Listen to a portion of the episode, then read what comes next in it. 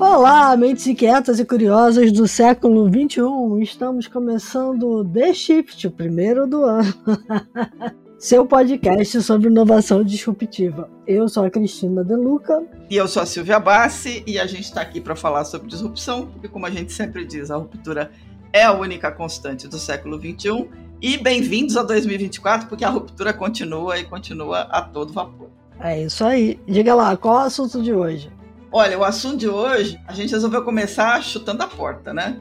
É, o assunto de hoje é automação de tarefas com inteligência artificial, ou, traduzindo, como a gente já colocou no título do episódio, deixa a I A trabalhar para você. Vou explicar. Uma das tendências de dois mil e vinte e quatro é o crescimento de plataformas de automação que podem tirar as tarefas rotineiras, complexas ou até chatas da mão das pessoas, deixando o tempo livre para o que mais importa, usar o nosso cérebro para as tarefas estratégicas. Há quem tenha medo de que a I A possa tirar o seu emprego, mas a verdade é que essas plataformas de automação, elas vão tirar o emprego de pessoas que só sabem fazer uma coisa só, né? Só sabem fazer coisas repetitivas, ou de pessoas que não souberem usá-la a seu favor. Vai ter muito pé atrás com relação a isso? Vai. A gente sabe que as pessoas acham que o seu emprego depende daquilo que elas fazem, quando, na verdade, a gente vai ter que mudar o nosso jeito de olhar para o nosso emprego, né, e para aquilo que a gente faz. Parece distante? Parece que é uma coisa que vai demorar? Não, pode esquecer, porque essa mudança já está acontecendo.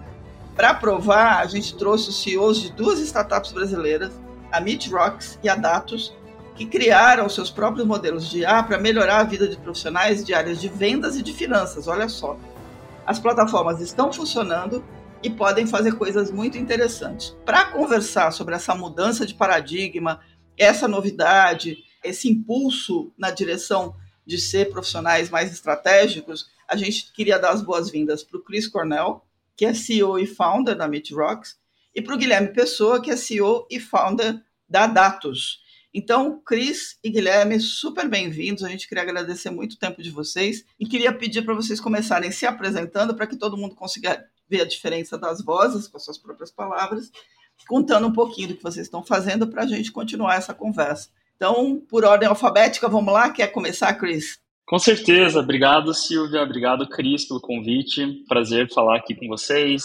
É... Oi para você que está nos ouvindo aqui agora. Bom, é... me apresentando brevemente, eu sou, né, então, o Chris Cornehl, C E O e fundador da MeetRox. A gente é uma solução de A I para times de vendas, né? Então, a gente acredita que a forma que vendas e compras acontecem no mundo é, hoje vão ficar para o passado, né? Já estão ficando para o passado, né? Como a Sil comentou agora. É, e o que a gente faz na prática, do ponto de vista dos vendedores, a gente automatiza uma tarefa é, repetitiva, rotineira, que chata de fazer, que toma muito tempo, que é preencher o C R M. Então, a gente grava videoconferências, transcreve automaticamente para texto, resume e gera as informações é, que são imputadas dentro dos C R Ms é, mais conhecidos aí do mercado, né? Salesforce, HubSpot. E, e do ponto de vista da gestão de vendas, a gente dá visibilidade do que está acontecendo nessas conversas, né? O que, que funciona, o que, que não funciona, quais são os gaps do time, o que, que os melhores vendedores fazem, o que, que os clientes querem. Então, a gente faz isso em escala, é, analisando, usando A I, é, tirando insights dessas conversas, seja por ligação, seja por vídeo. E a gente está aí é, já há algum tempo no mercado, com, com clientes importantes, e, e nessa missão de, de fazer é, vendas e compras é, serem um processo muito mais otimizado, muito mais eficiente, e fazer o tempo do vendedor valer muito mais, fazendo em tarefas que só ele pode fazer, e a AI pode ajudar com o resto. Muito bacana. Guilherme? Primeiramente, também, muito prazer aí, Cristina, Silvia, prazer, Cris, um privilégio estar aqui com vocês no podcast. É, eu sou o Guilherme Pessoa, sou C E O e founder aqui na Dattos. A Dattos é uma, uma solução de automação de análises financeiras que empodera o analista é, financista a poder criar o seu próprio processo de uma maneira muito simples, utilizando, dentre outras coisas, A I. É, fora inteligência artificial, que a gente utiliza ali para ajudar, onde ele consegue, em texto, criar os seus fluxos de dados, ele não precisa mais ficar criando formulinha no Excel para dizer o que ele quer, ele pode dizer, eu quero juntar duas colunas, por exemplo. É, a gente consegue chegar em, em analistas menos sêniores, com uma capacidade técnica que ele sabe que ele está querendo ali na, na preparação dos seus dados, e permitir que esses analistas comecem a ter desafios mais estratégicos nas suas empresas, não mais ficar atuando ali simplesmente fazendo preparação de dados. É, a gente tem alguns dados que falam que é, cerca de oitenta por cento do tempo gasto hoje por um contador dentro de empresas de grande porte é só na preparação de dados, o que é preocupante, ele deveria estar focado mais tempo em análise, etcétera. E essa é uma das propostas de valor aí da Dattos. Muito bacana. Eu acho que, acho que a primeira pergunta, obviamente, seria assim, por que, que as pessoas precisam deixar a I A trabalhar por elas, né? Vocês têm duas propostas é, de valor bem interessantes. Você acabou de mencionar o tempo, Guilherme, que as pessoas levam, né, gastando, e a gente sabe que esse, esse tempo pode ir de vinte por cento até oitenta por cento. Eu tomei um susto agora com os oitenta por cento. É, enfim, por que, que as pessoas deveriam dar uma chance para a I A trabalhar por elas? É, eu acho que, até pegando esse gancho do, desse, dessa estatística que o Guilherme trouxe, né, é muito parecido com, com o tempo perdido por um vendedor é, fazendo tarefas operacionais que não é vender. Né? Eu, eu, eu li um relatório recente do Salesforce que trouxe esse número, né, de próximo de setenta por cento do tempo do vendedor é gasto com essas tarefas é, que não são vender de fato, né, preencher C R M, fazer proposta, tarefas operacionais. E eu acho que o grande, o grande ponto, né, de deixar a AI é, ajudar, né, a fazer a gente ganhar tempo é justamente porque o futuro, eu acredito, né, a gente que da MeetRox acredita que o futuro é esse, né, o profissional com A I versus o profissional sem A I. Né, então, o profissional, o profissional com A I ele vai ter muito mais tempo para ser dedicado em tarefas criativas que geram valor e que ele vai conseguir ser muito mais produtivo e feliz no trabalho, É, usando o seu tempo da melhor forma, né? Então, acredito que, que esse é o ponto, e, e uma vez que você experimenta, né, e você passa a confiar e vê que aquilo realmente é, gera impacto no seu trabalho, é, você realmente se apaixona e não consegue fazer diferente, né? Então, hoje, a gente vê muitos depoimentos dos vendedores, né, que usam nossa plataforma.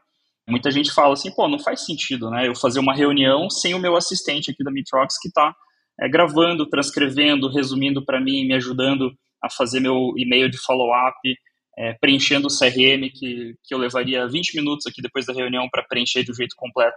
A A I faz para mim é, esse trabalho e eu consigo ir para o próximo cliente, negociar, fechar mais, bater a meta, ter mais comissão e ser mais feliz no meu trabalho, né? Então, eu acredito que é um pouco isso, assim, de dar uma chance para a AI, porque uma vez que você experimenta, realmente você não, não vai conseguir viver sem no teu dia a dia de trabalho.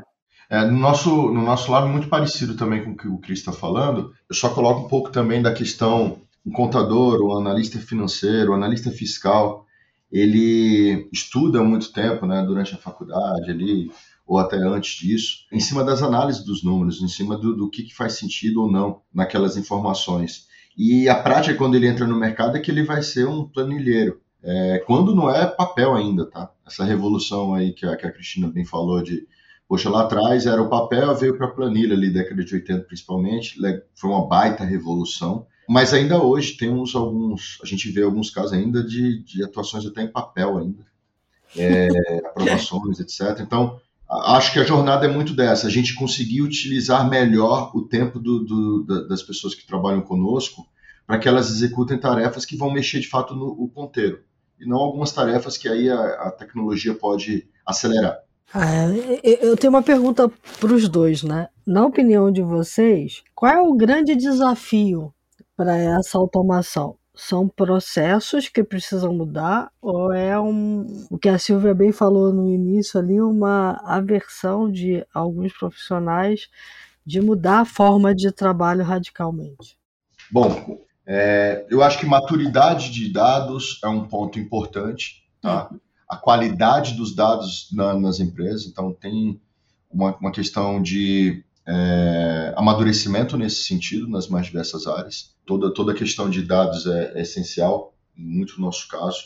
Existe muito medo desse financista de, de perder seu emprego, né? O cara já faz isso há muito tempo, o chefe dele fazia, o chefe do chefe e assim por diante. Existe uma mudança muito grande agora, uma disrupção de fato, é, que existem coisas muito tangíveis ali para mudar as atividades dele para melhor, um ponto, mas ele receia de que isso possa perder função. Então, eu acho que esse mindset da, da mudança é muito difícil. O cara, no nosso caso, o contador ele já sai da faculdade conhecendo Excel. É a ferramenta que ele aprendeu desde sempre.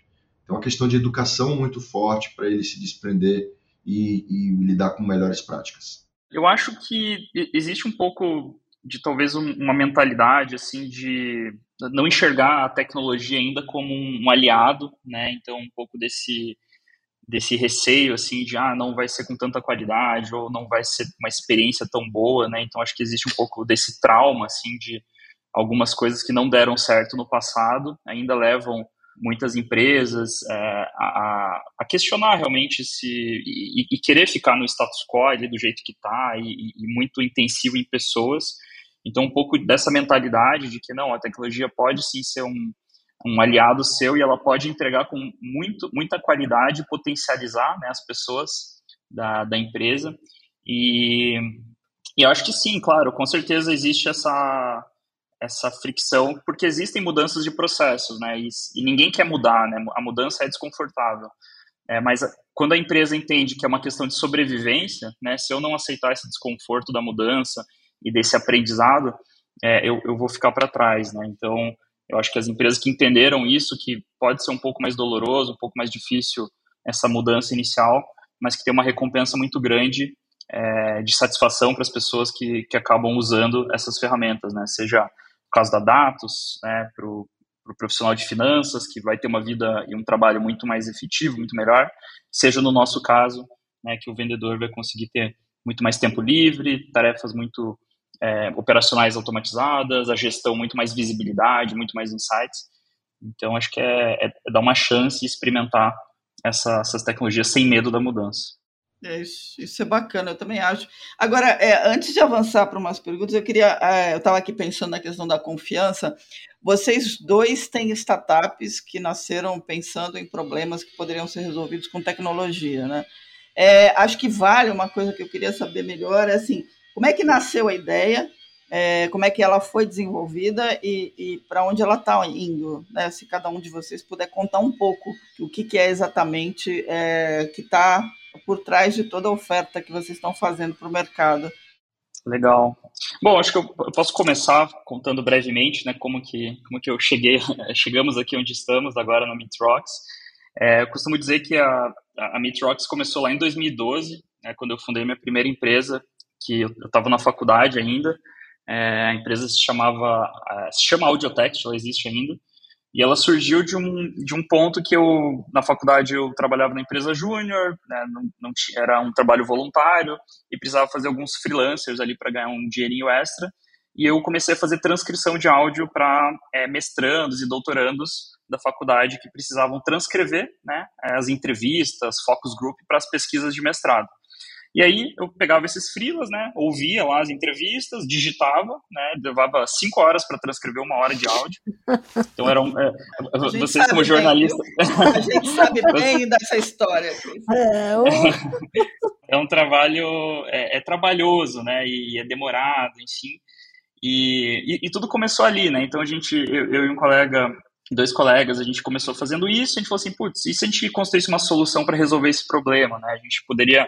dividir esses áudios, várias pessoas trabalhariam ao mesmo tempo, lá ouvindo e digitando, depois a gente juntava isso e oferecia uma solução para o mercado muito mais rápida, muito mais eficiente para dar conta dessa demanda. E aí a gente fundou a AudioText em dois mil e doze, é, a empresa existe até hoje, a maior empresa de transcrição de áudio feito por pessoas, né, do Brasil. A gente atendeu Lava Jato, enfim, cresceu bastante, foi bem bacana a jornada. E meio que esse foi um embrião, assim, que...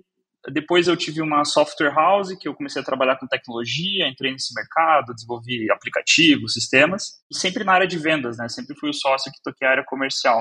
Então era o, o que eu conhecia bem, né? As dores ali de gerenciar um time, de recrutar, de treinar, de, enfim, ter eficiência comercial. E aí, em dois mil e dezenove, né, surgiu a ideia de falar assim, bom, e se a gente automatizasse essa transcrição automática, né? Usasse esse know-how que a gente tem, que a gente fez por anos, junto com um problema de vendas que é ter visibilidade das conversas de um jeito escalável, saber o que funciona ou o que não funciona numa negociação, ao invés de confiar só nos dados que vão para o C R M. Então, começou com essa hipótese e a gente construiu a tecnologia, conseguiu chegar numa acurácia muito boa da transcrição automática, é, de um jeito barato, né, melhor do que as alternativas de mercado. E aí a gente começou a entender que a gente tinha uma proposta de valor muito forte é, para análise, né, após a conversa de vendas, após a reunião de vendas. E, e aí a gente entendeu que, bom, e se a gente começasse a, a ajudar é, mais com esses dados, esses insights, em algo que é uma dor muito grande é, do vendedor e do gestor, que é ter um C R M bem preenchido, porque ali muita informação relevante é extraída, seja para campanha, seja para análise do que funciona e do que não funciona. E aí a gente lançou isso, né, isso foi uma, uma inovação de dois mil e vinte e três, que é justamente automatizar essa tarefa de preencher campos fechados ou abertos de forma automática no C R M, é, para economizar esse tempo do vendedor. Então, hoje, a gente está muito focado nisso, geração de insights, otimizar o tempo é, desse profissional, e a gente acredita para o futuro atuar na pré-reunião, durante a reunião e no pós-reunião também. Né? Então, a gente ser realmente esse assistente em tempo real que ajuda o profissional a trabalhar melhor, é, negociar melhor e ter melhores... É, conversas de vendas com a nossa A I ajudando ele ali com insights e, e, e informações relevantes. Além disso, assim, a gente acredita muito que muita tecnologia pode ser construída a partir da nossa tecnologia, então a gente acredita numa visão de futuro onde é, tudo que a gente está construindo é de tecnologia no Brasil, é, com, com, com alto diferencial para times de revenue, possa ser esse backbone aí de outras empresas, outros grandes softwares que vão querer construir coisas a partir do que a gente está tá fazendo aqui. Né? Então, é um pouco do, do, da nossa história, brevemente, um pouco do que a gente está fazendo agora e um pouco do que a gente acredita para o futuro. Bem legal. Guilherme, você falou do, como é que é, Continuous Accounting, é isso? Isso, Continuous é, Accounting. É, então, pegar esse gancho, conta para gente aí como é que vocês estão, como é que nasceu isso tudo. Legal, obrigado. Uh, do nosso lado, a gente é, trabalhava no mercado financeiro, eu e um outro sócio. A gente criou uma fábrica de software para resolver alguns, alguns desafios que eles tinham, né? A gente desenvolvia software para alguns bancos e nessa jornada a gente foi para um banco no Rio de Janeiro. Dentro desse banco, eu estava eu mesmo alocado lá dentro, vieram alguns projetos uh, voltados à conciliação. Eles queriam fazer conciliação fiscal, conciliação contábil, conciliação de custódia, vários tipos de batimentos ali, de algumas áreas ali financeiras do banco. E aí nessa jornada a gente foi atrás de uma ferramenta para resolver esses problemas e a gente viu que no Brasil não tinha ninguém, nenhum player que resolvesse todas elas. Então para cada uma dessas necessidades precisaríamos contratar uma solução diferente ali para atender. Aí a gente começou por uma delas na área fiscal, como foi contratado, o banco contratou essa ferramenta. E assim que ele contratou, a gente foi olhar os usuários utilizando e viu que eles continuavam no Excel. Ele usava essa ferramenta, chegava no meio da jornada, gerava um Excel, exportava um Excel e continuava ali no Excel. Aí a gente uhum. foi conversar particularmente com ele para entender por que, que ele estava fazendo aquilo. E aí ele me trouxe que a necessidade da adaptabilidade de tudo que ele fazia. Tudo que ele estava fazendo ali, ele precisaria... É, gerar novas colunas, mudar algumas coisas, etcétera, que na, na ferramenta não era permitido, era muito fechadinho. E aí, dessa jornada, de tanto da, da primeira questão de que não existia uma solução única e nem que o cara conseguia ter a adaptabilidade necessária, que o Excel, sim, permitia que ele fizesse, foi onde a gente surgiu a ideia de criar uma plataforma que permitisse qualquer tipo de conciliação inicialmente. Uhum. Poxa, isso a gente quiser. Aí criamos... Não existia muito esse conceito de no-code na época, de como codar, mas era uma plataforma onde o próprio analista ou a própria empresa poderia criar o seu próprio processo ali de conciliação, bater qualquer coisa contra qualquer coisa é, e crescer. Então, a gente cresceu dentro desse cliente e aí começamos a ver o mercado e vimos que tinham vários outros com essa mesma necessidade. Aqui no Brasil, não só instituições financeiras, a gente começou a ver indústrias, comércios, que tinham essa necessidade, que utilizavam muito planilha para esses processos ali que não, faz, é, que não fazem parte dos grandes E R Pês. São os processos que você utiliza ali de integração entre eles, para validação, para geração de relatório financeiro, demonstrativos financeiros. Foi onde a gente começou a crescer, começamos a facilitar a plataforma para ela ficar cada vez mais simples de se, desse analista criar o processo. Então, ao invés dele... Ele pediu para a área de tecnologia, na primeira versão era assim, para criar o processo, configurar o processo dele, ele mesmo agora poderia configurar. A gente foi facilitando, entendendo a jornada dele, tudo que ele conseguia fazer ou não, de dificuldades. E aí, com o advento do A I, a gente foi incorporando isso para facilitar ainda mais essa jornada de preparação de dados, para ele conseguir fazer todas as fórmulas que ele fazia anteriormente, ele conseguir levar para dentro. O Continuous Accounting, é, como você mesmo trouxe, foi uma tese que a gente estudou isso em dois mil e dezoito, mais ou menos, é, que é muito mais divulgada fora do Brasil, mas aqui já existem algumas empresas que pensam em fazê-lo, que traz alguns pilares importantes dessa nossa jornada, que não adianta simplesmente você... É, que esse analista financeiro ele precisa crescer profissionalmente uh, e se tornar um analista de dados, na verdade, cada vez mais, aliando esse conhecimento dele de negócio, que vai tornar ele um cara bem poderoso no, no dia a dia, mais estratégico para a empresa, que vai ajudar em várias outras questões. Que as informações devem ser geradas em tempo real, não mais no conceito batch, que é feito atualmente, né? Aquele conceito que você pensa, hoje você pega uma empresa de grande porte, você faz uma venda no dia primeiro de dezembro, você só vai conseguir ter insights dessa venda, muitas vezes, pelo menos em relatórios financeiros, é, lá para o dia dez do outro mês. Tá. Onde você vai ter o fechamento financeiro da empresa, vão apurar tudo e vão ver se está certo e vão te divulgar.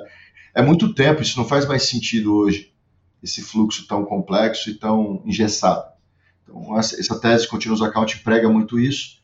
A Dattos traz isso no, é, na sua essência. Uma plataforma para ser realmente no-code, uma plataforma que, que permitam que ele seja empoderado, crie o processo dele de, inteiro, como ele faria no Excel, com mais facilidades, é, utilizando o A I ali para facilitar essa jornada dele no dia a dia.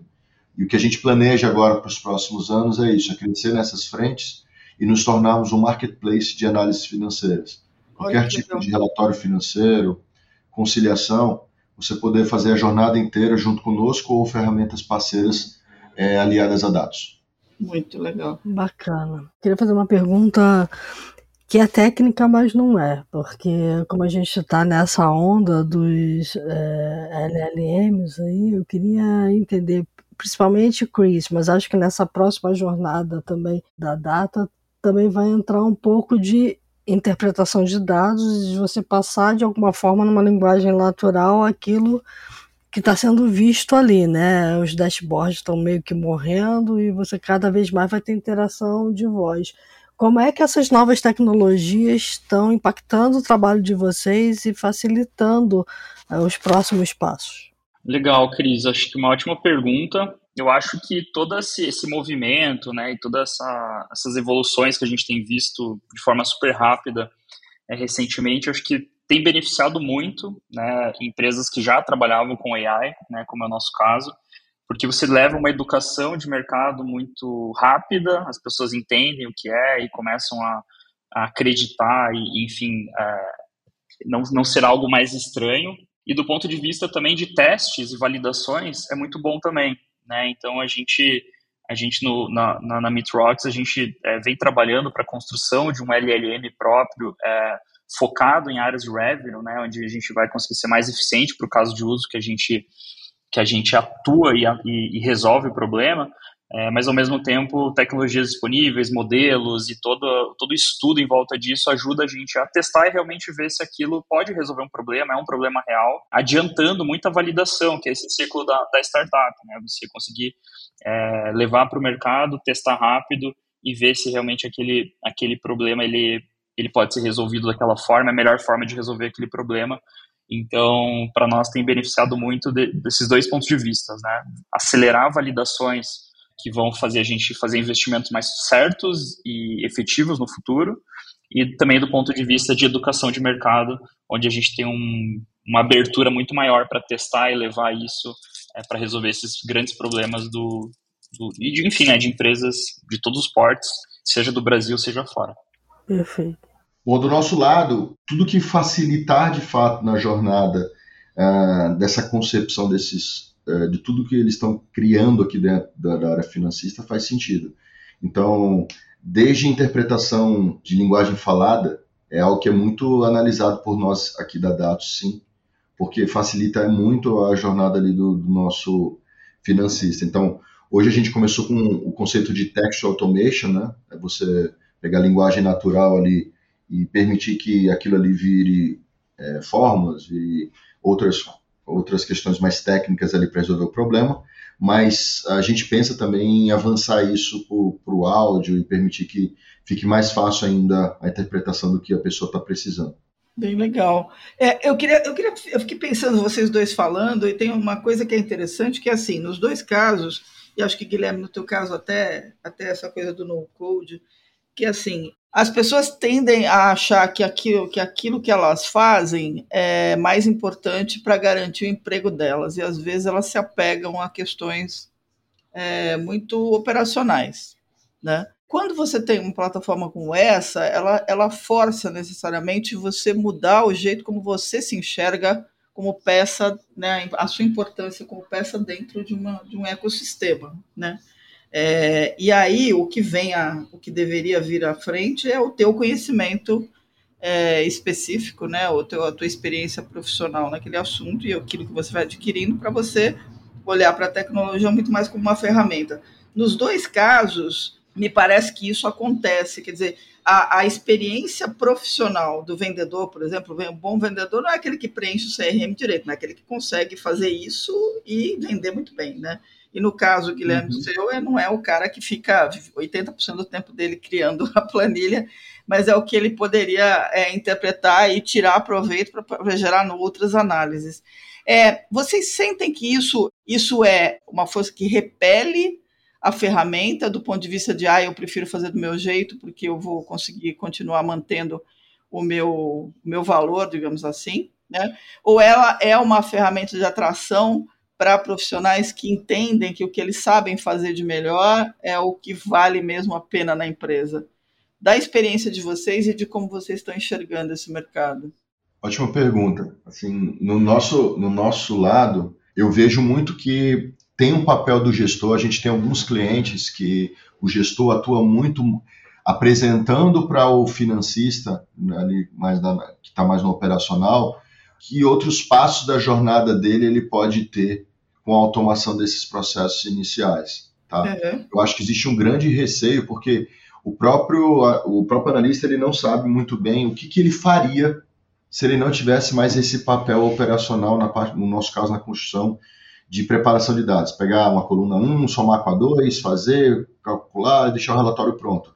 Muitas vezes ele está tão acostumado com isso que ele acha que não fazer isso acabou o emprego dele. Tá? Então, esse é sim um medo grande e real que faz parte, inclusive, da nossa jornada ali de tentar convencê-lo do contrário. Mas tem um papel muito importante ali, na nossa opinião, dos gestores, gestores contábeis, financeiros ali, que uhum. acabam mostrando o que, que esse cara pode fazer na prática depois. E aí acaba ajudando ele a entender que, na verdade, ele pode se tornar um cara que vai apare- aparecer muito mais para a empresa do que ele aparece hoje, conseguir contribuir muito mais, de fato, para a empresa do que ele consegue contribuir no, atualmente. Tá? Mas é, é, um, é um processo na nossa, na nossa jornada um pouco médio e longo prazo, de, de bastante educação e conhecimento deles. Bom, do, do, do nosso lado aqui, é, assim, eu não tenho visto muito esse receio, assim, de, do medo, né, ou do que, que eu faria, é, acho que, principalmente porque no caso do, do vendedor, a gente não está falando da, digamos assim, da tarefa principal dele, né, e sim realmente uma coisa que toma muito tempo e realmente ele não gosta, então tem muito essa, essa parceria, né, esse entendimento de, e claro, de como que, que isso pode me ajudar. E, e muito claro também o que, que eu vou fazer com esse meu tempo livre, né? É, o que, que eu vou fazer com isso? O que eu vou fazer com essa, esse ganho, né? Que eu vou ter com, é. com, essa, com essa tecnologia.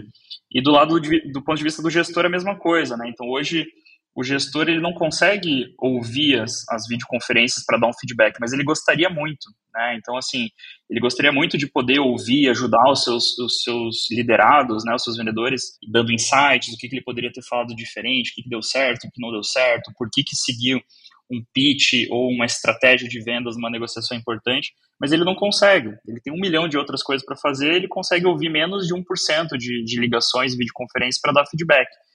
Então, quando a gente fala, bom, você pode fazer isso de cem por cento, você vai ter tudo gravado, tudo analisado, tudo disponível para tomar melhores decisões e fazer realmente um trabalho estratégico aí de vendas e priorizar melhor o que, que você vai é, o, o, o que, que você vai dar feedback, o que, como que você vai ajudar teu time de um jeito muito mais orientado a dados.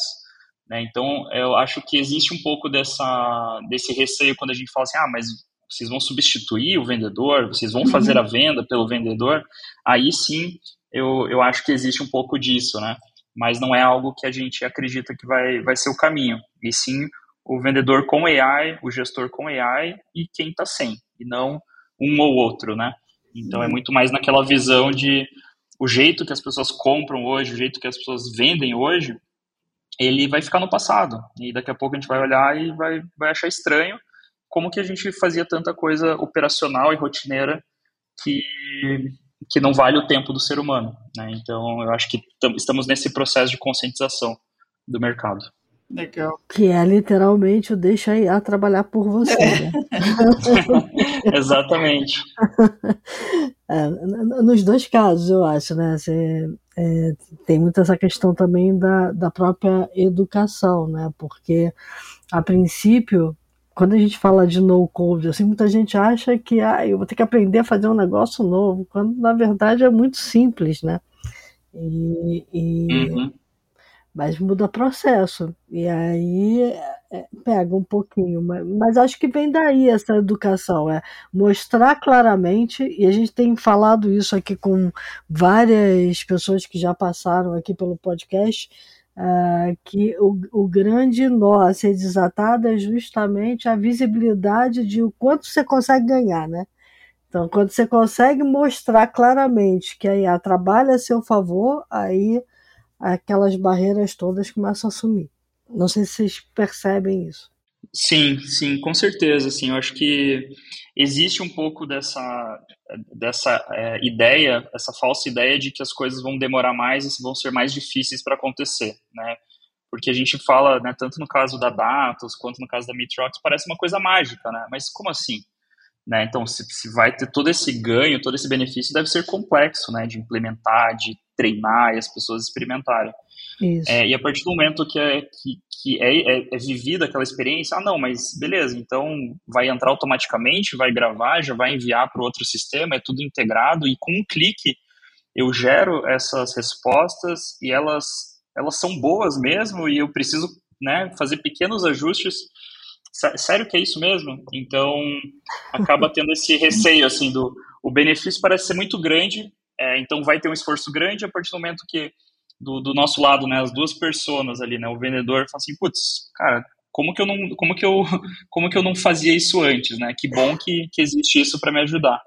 É, e do ponto de vista da gestão, a mesma coisa, né? Então, por um momento, ele fala assim, ah, mas não vai ser tão bom quanto se eu fizesse. Mas aí, a partir do momento que ele fala assim, pô, mas realmente ficou bom. Né? E realmente eu, eu faço vinte vezes mais, de forma vinte vezes mais rápida do que eu fazia antes. Pô, esse negócio me ajuda, porque agora eu consigo dedicar aqui tempo para outra coisa e não era todo esse esforço que eu, que eu imaginava. Então começam a vir aqueles, aquele reconhecimento, que eu acho que, acho que imagino que o Guilherme também tenha esse sentimento, essa satisfação de empreender mesmo, né? Que é, pô, você recebeu um depoimento. Esses dias eu estava num evento, chegou um vendedor e falou assim, pô, eu uso o MeetRox lá, cara, é sensacional, né, não consigo, não consigo me imaginar ali sem, é, sem vocês, assim, pô, muito massa, obrigado.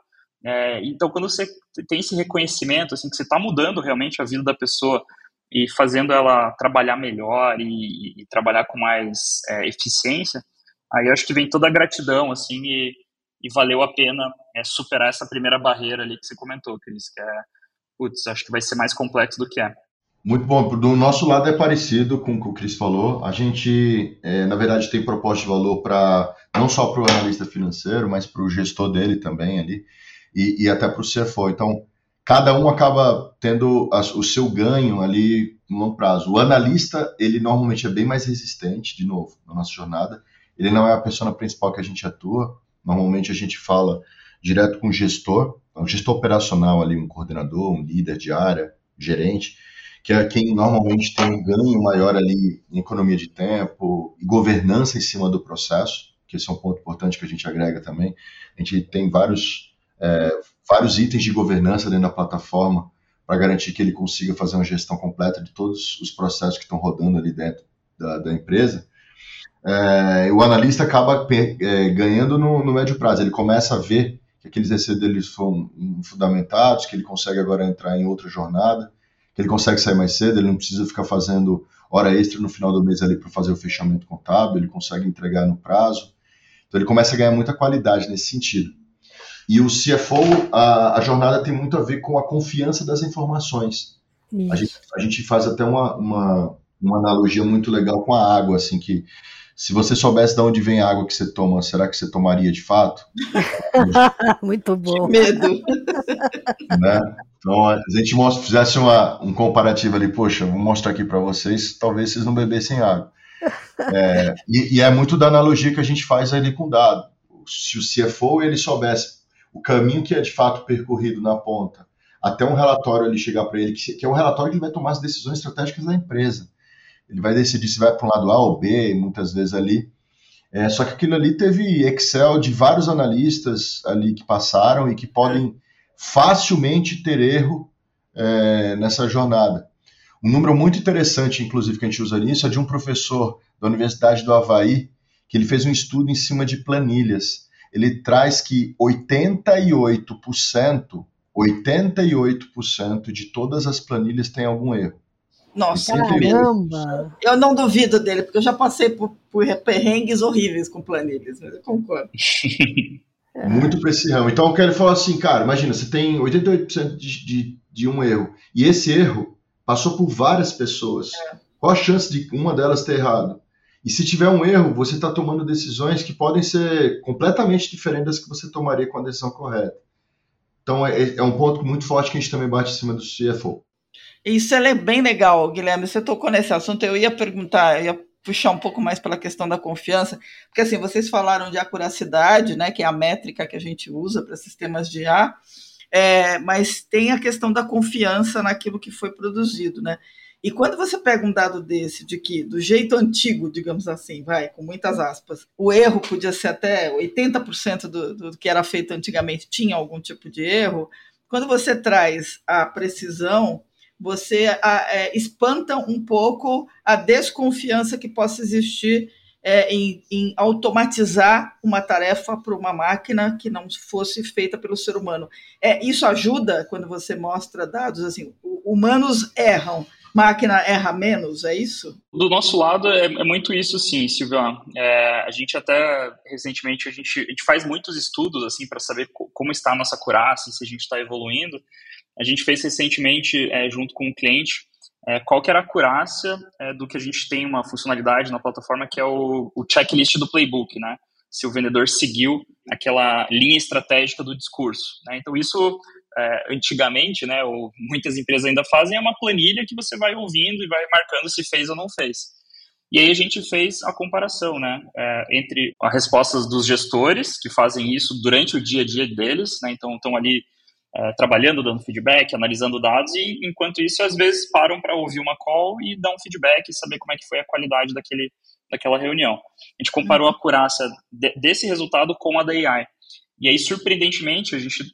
É, esperava que fosse um pouco menor, ou enfim, né, não fosse tão bom quanto do, do gestor. Aí a gente descobriu que a gente conseguiu uma acurácia maior, é, e muito explicado por isso, né, seja por uma questão de falta de atenção, seja porque é muito complexo, é muito dado, é, às vezes pode ter uma questão de viés, né, então é, a mesma coisa de preencher o C R M, né, então além de não ser tão completo, pode ter um viés de interpretação. Então, uhum. quando a gente comprova essa acurácia e comprova que, olha, do jeito que está sendo feito, pode ser muito menos confiável. E eu achei muito legal essa analogia que o Guilherme trouxe da, da onde veio a água que você está bebendo, que cabe muito, muito bem para a gente também, né? Então, porque pô, o C R M ali é, tem muito, muita informação rica para você tomar decisão. Ah, qual que é a principal objeção? Para onde que a gente tem que caminhar? Qual que é a dor do cliente? Quais são os competidores que estão surgindo nas conversas? E se isso está incompleto ou está enviesado, assim, o problema está na estratégia ou está na execução? E você uhum. nunca sabe se você não tem dados confiáveis. Então, eu acho que é um, é um pouco por aí, assim. Curti muito essa, essa analogia que cabe para várias situações ah. muito, muito boas. Antigamente era a salsicha, com a água é mais assustador. É, é verdade. É que vocês não viram, vocês não viram fazer queijo fundido, gente. Se alguém é. fazer queijo fundido, não ia mais comer polenguinho. Nunca mais come, né? Não. Não. É isso. No, no nosso lado é isso também, assim, a qualidade dos dados, ela é essencial para a jornada. No nosso caso, é, eu acho que muito parecido com o Cris aí também, que, que eu acho que faz muito sentido também para ele. Para a gente, uma informação com acurácia ali na ponta é uma das principais propostas de valor. O cliente ele, ele quer exatamente isso, ficar tranquilo de que a informação que ele está vendo está correta. E a, a Dattos, inclusive, atua num, num ciclo de, de uma transação inteira, que é muito interessante também, porque pensa numa transação financeira que, que você faz na sua empresa, o ciclo dela dentro da empresa. Ela passa por diversas áreas e, e sistemas, onde ela vai deteriorando, perdendo um pouco do valor, etcétera. Mas em todas elas pode ter erro, pode ter alguma perda de, de informação. Então, muitas vezes a gente faz esse papel de, de checagem de todo o ciclo de uma transação para garantir que ela chega do começo ao fim correta. Isso é bem legal. O que vocês falaram até agora, né? Quer dizer, é, tem, um, tem um agregado interessante que é assim, uma vez que eu tenho isso implementado, eu tenho os dados domados, digamos assim, ou pelo menos, né, criado um trilho diferente para eles, é, eu começo a poder brincar com esse resultado, eu começo a conseguir é, usar a imaginação corporativa para tirar, ou fazer outras perguntas e tirar outros resultados. Vocês sentem que as pessoas prestam atenção nisso? Porque a, a ferramenta de ambos, né, as ferramentas de ambos abrem essas possibilidades, né? Sei lá, o Chris uhum. mencionou do gestor poder ouvir, né, os resumos e ver se as perguntas foram certas e, de repente, dali depurar que certas perguntas funcionam melhor para certos resultados. E no caso, Guilherme, no seu, é assim, milhões de formas diferentes de ver, né, os números. Os, os gestores atualmente, hoje, né, e os profissionais, precisam melhorar a imaginação de como usar esses dados? Eu acho que, eu acho que sim, porque... eu acho que existem muitas perguntas difíceis que até então as empresas, os gestores, eles nem cogitavam perguntar isso porque era impossível, né? Então, eu acho que um pouco do que as nossas soluções aqui, né, tanto Dattos quanto MeetRox entregam é isso, é permitir algo que antes era impossível. Uhum. Né? Vou dar um exemplo. A gente fez um estudo para um cliente, então to- toda a reunião de, de vendas a gente faz um, extrai um resumo e insights disso, né? Então, quais são as objeções que apareceram nessa conversa, quais foram as dores que o cliente trouxe, quais foram as propostas de valor que o vendedor trouxe, próximos passos, enfim, uma série de informações é, que a gente extrai automaticamente em escala de cem por cento das reuniões. E a partir disso, né, um pouco do nosso papel como empresa é provocar o nosso cliente, o gestor, e falar assim, tá, mas e aí, o que, que você gostaria de saber que você acha que é impossível? Né, então, a gente fez esse estudo com o cliente que era, dadas as dores que o cliente traz nas reuniões, dada a proposta de valor que o vendedor traz, não seria legal a gente saber qual que é o principal risco desse deal não avançar, dessa negociação não fechar? E a gente fez a pergunta para esses dados, estruturou esses, essas informações e teve uma resposta de cem por cento da amostra de todas as reuniões do período, mostrando que existia um dos fatores, era quarenta por cento do maior risco da negociação não avançar, que era o tempo de, de, de enfim, era uma questão mais da oferta, do produto. Uhum. E aí, olha só que incrível isso, né? Então, se você mexe nesse problema ali de, de liberação, enfim, do, do produto, é, você consegue ter um impacto gigantesco em vendas. Então, muitas vezes, o, o gestor, ele nem, nem parou para dizer, ah, putz, isso é impossível saber, porque não tem como gravar, não tem como analisar e não tem como fazer essa pergunta. Mas agora com A I é. Então, provocar essa criatividade, isso, olha, tudo é possível, qual que é a dor? O que você gostaria de saber? E a gente ir lá atrás e, e entregar essa solução, que é a questão da mágica aí do que, que a A I pode fazer, né? Que é juntar muitos dados para responder perguntas difíceis, para resolver problemas de negócio reais. Negócios reais. Perfeito. No nosso caso, a gente tem clientes que têm dezenas de milhões de transações mês ali, e na prática, eles, antes de, de implantar a nossa solução, utilizar a nossa solução, eles faziam algo completamente consolidado. Eles pegam e fazem análise de, de saldos, de informações bem alto nível. E, e assim, a realidade é, por exemplo, para o fechamento contábil, a gente vê clientes ou até prospects que com diferença de um milhão de reais fecha o caixa.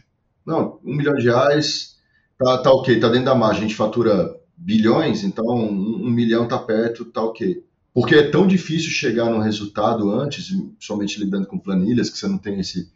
Como é que você vai lidar com, por exemplo, cem milhões de linhas para você avaliar qual a diferença delas, ou problemas Nossa. Entre elas? É, então, é, acaba que algumas atividades não são feitas mesmo. Ele, você muda o modelo operacional, uhum. o que vira um novo desafio, porque ele nunca fez aquilo antes. Então, muitas vezes, quando a gente entra no começo ali da nossa jornada junto aos clientes, tem toda uma questão de readaptação, para ele entender como é que vai fazer agora, toda essa modelagem e, e todo o ganho colateral que ele vai ter com isso. Nossa, isso é muito legal, porque vocês falaram uma coisa agora, os dois, que assim, é fazer o impossível possível. Gente, eu adoro isso, entendeu? É bom começar dois mil e vinte e quatro com fazer o impossível possível. Muito né? bom. É, é, é muito legal. E aí, e aí, acho que a questão, talvez me parece mais interessante da proposta das duas empresas, é que você traz para a mesa de quem cuida das empresas, de quem trabalha nelas, uma outra possibilidade de trabalho, né? Que vai preencher muitas das horas que foram desocupadas com trabalho chato, pode vir a preencher, porque você vai ter que ter, mudar o seu pensamento e planejar de outra forma. Com certeza, com certeza. Acho que fica, fica essa, sempre fica essa provocação, né? O que, que, eu, que eu posso fazer agora para gerar valor, agora que eu tenho essa, essa otimização, livre, né? Tempo livre, exato. É, exatamente, do nosso lado também. É, isso é bem bacana. Gente, muito legal, viu? É, vocês levantaram, vocês captaram funding, as duas startups? Sim. Sim, aham. Uhum. Tá. A gente, a gente captou com um, um fundo de São Paulo chamado Aimores, um fundo early stage, é, que vem nos, nos ajudando, nos suportando aí é, já há algum tempo e acompanhando a nossa jornada nos desafios do dia a dia. Ah, bem legal. A gente levantou uma rodada em dois mil e dezenove, seed, com dois fundos, e agora em dois mil e vinte e três, começo desse ano, a gente levantou uma série A com outros dois também. É, eu vi que vocês levantaram um dinheiro bacana. É, vocês estão na categoria que o pessoal da Bessemer chama de centauros, né? Startups que podem... É melhor ser uma startup centauro que gera receita recorrente garantida do que ser um... ser um unicórnio, teoricamente. E as empresas que estão lidando com I A estão exatamente nesse caminho. Essa é a busca de fato. É. O duro é chegar no tal dos cem milhões de dólares de A R R, é. né, que é. os caras põem lá para centauro, mas vamos embora. Eu... É isso, esse é o objetivo, vamos, vamos mirar. Mercado é isso tem. mesmo. Muito bacana, gente. Vamos passar para os insights, então, dos primeiros do ano, aí? Vamos lá. Vamos.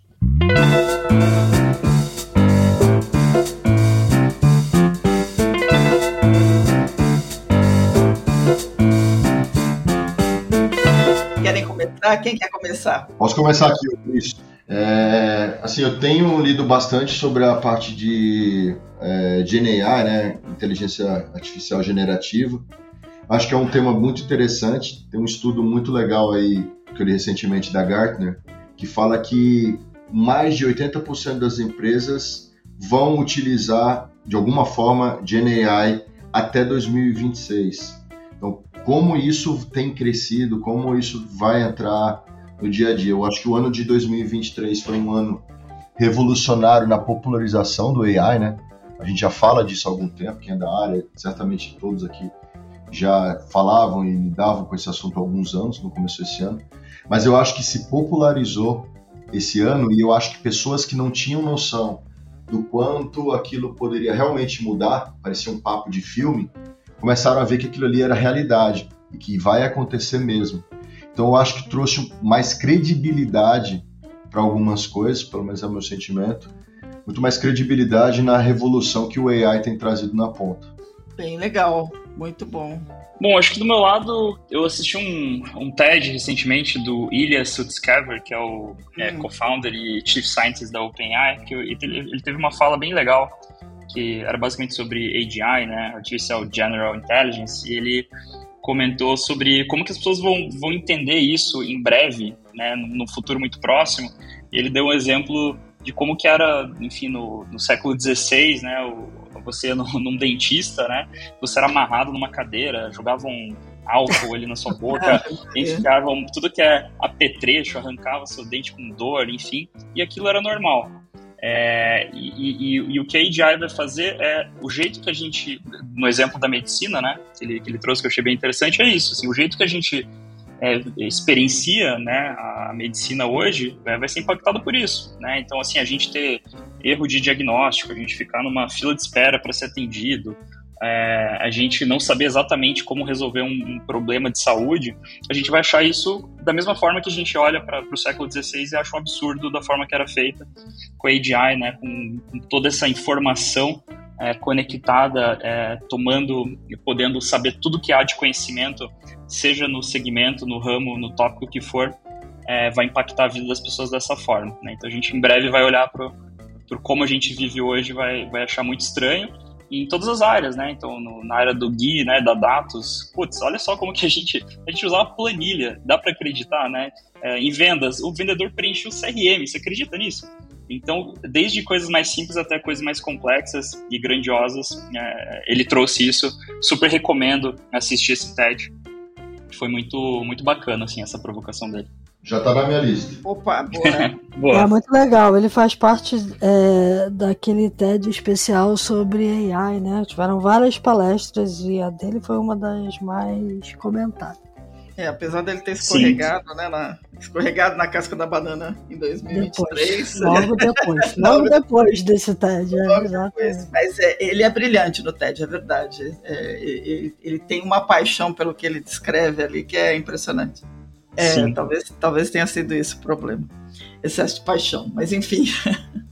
é, eu, eu, eu separei dois livros, é, um inspirada no, um pouco na, na, na Dattos, né, no que a Dattos faz, mas também tem a ver com, com, a, com a empresa do Chris, que é um livro chamado Making Numbers Count, The Art and Science of Communicating Numbers, é do Chris Heath e da Karla Starr. É um, um guia prático de como você in, interpreta e apresenta melhor números para as pessoas. É, de qualquer forma, tem um pouco a ver com o que a gente falou agora, que a gente está usando a I A, né, para fazer esses cruzamentos, mas depois como você comunica é uma coisa que faz todo sentido, né? Como é que você trabalha com isso? Eu achei um, achei um, um, um título muito interessante e gostei. Eu gosto dessas coisas de como é que você explica melhor um, uma outra coisa. E aí, o segundo livro, que é para começar o ano pensando para frente, é um livro que, cujo título é Forward, né? Que é uma coletânea de contos de ficção científica feita pelo Blake Crouch. E ele convidou um monte de gente da literatura de ficção científica contemporânea.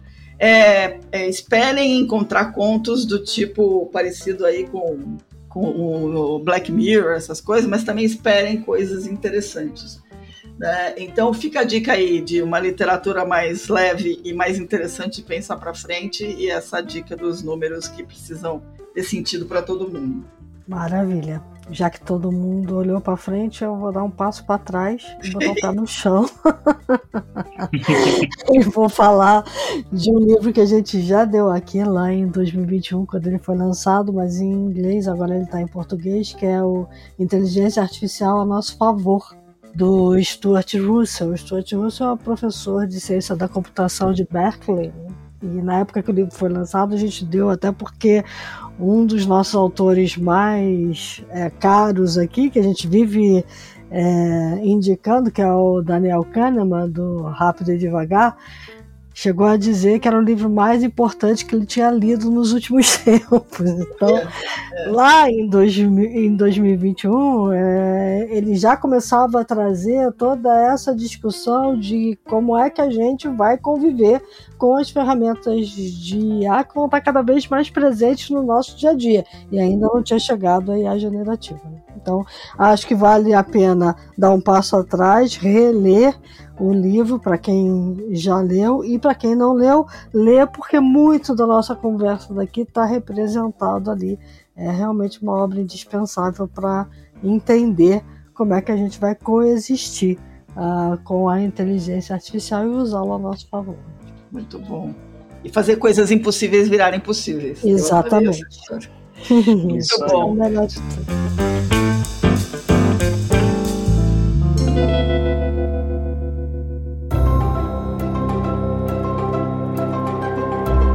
Maravilhoso. Guilherme e Cris, a gente agradece profundamente vocês estarem estreando dois mil e vinte e quatro com a gente aqui.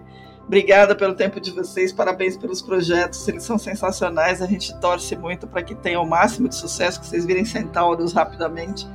E esperamos convidar vocês outras vezes aqui, porque tem muita conversa sobre isso, né? Para rolar debaixo da ponte aí. Muito obrigado, Silvia, obrigado, Cris. Excelente papo, adorei participar, obrigado pelo convite.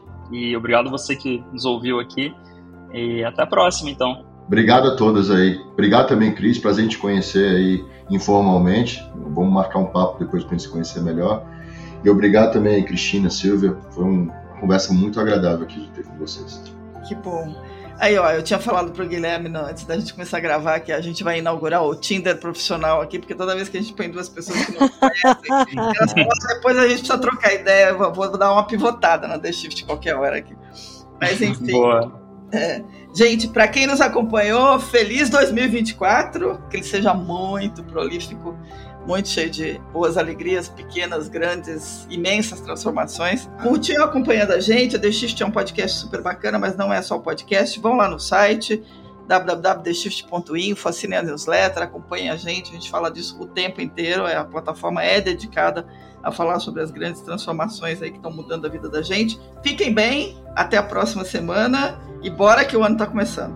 É isso aí, gente. Lembre-se, como a gente vive falando aqui, que enquanto a gente estava conversando, o mundo lá fora mudou pra caramba. Pra mudar, todo mundo teve que tomar decisões. A gente vive dizendo aqui que a gente deseja para vocês que vocês tomem boas decisões na semana que vai entrar, e eu vou botar mais um tijolinho nessa história. Tome boas decisões usando a tecnologia a seu favor. É isso aí. Para fazer coisas impossíveis ficarem possíveis. Que agora eu vou começar a exaustão. Até a próxima, gente.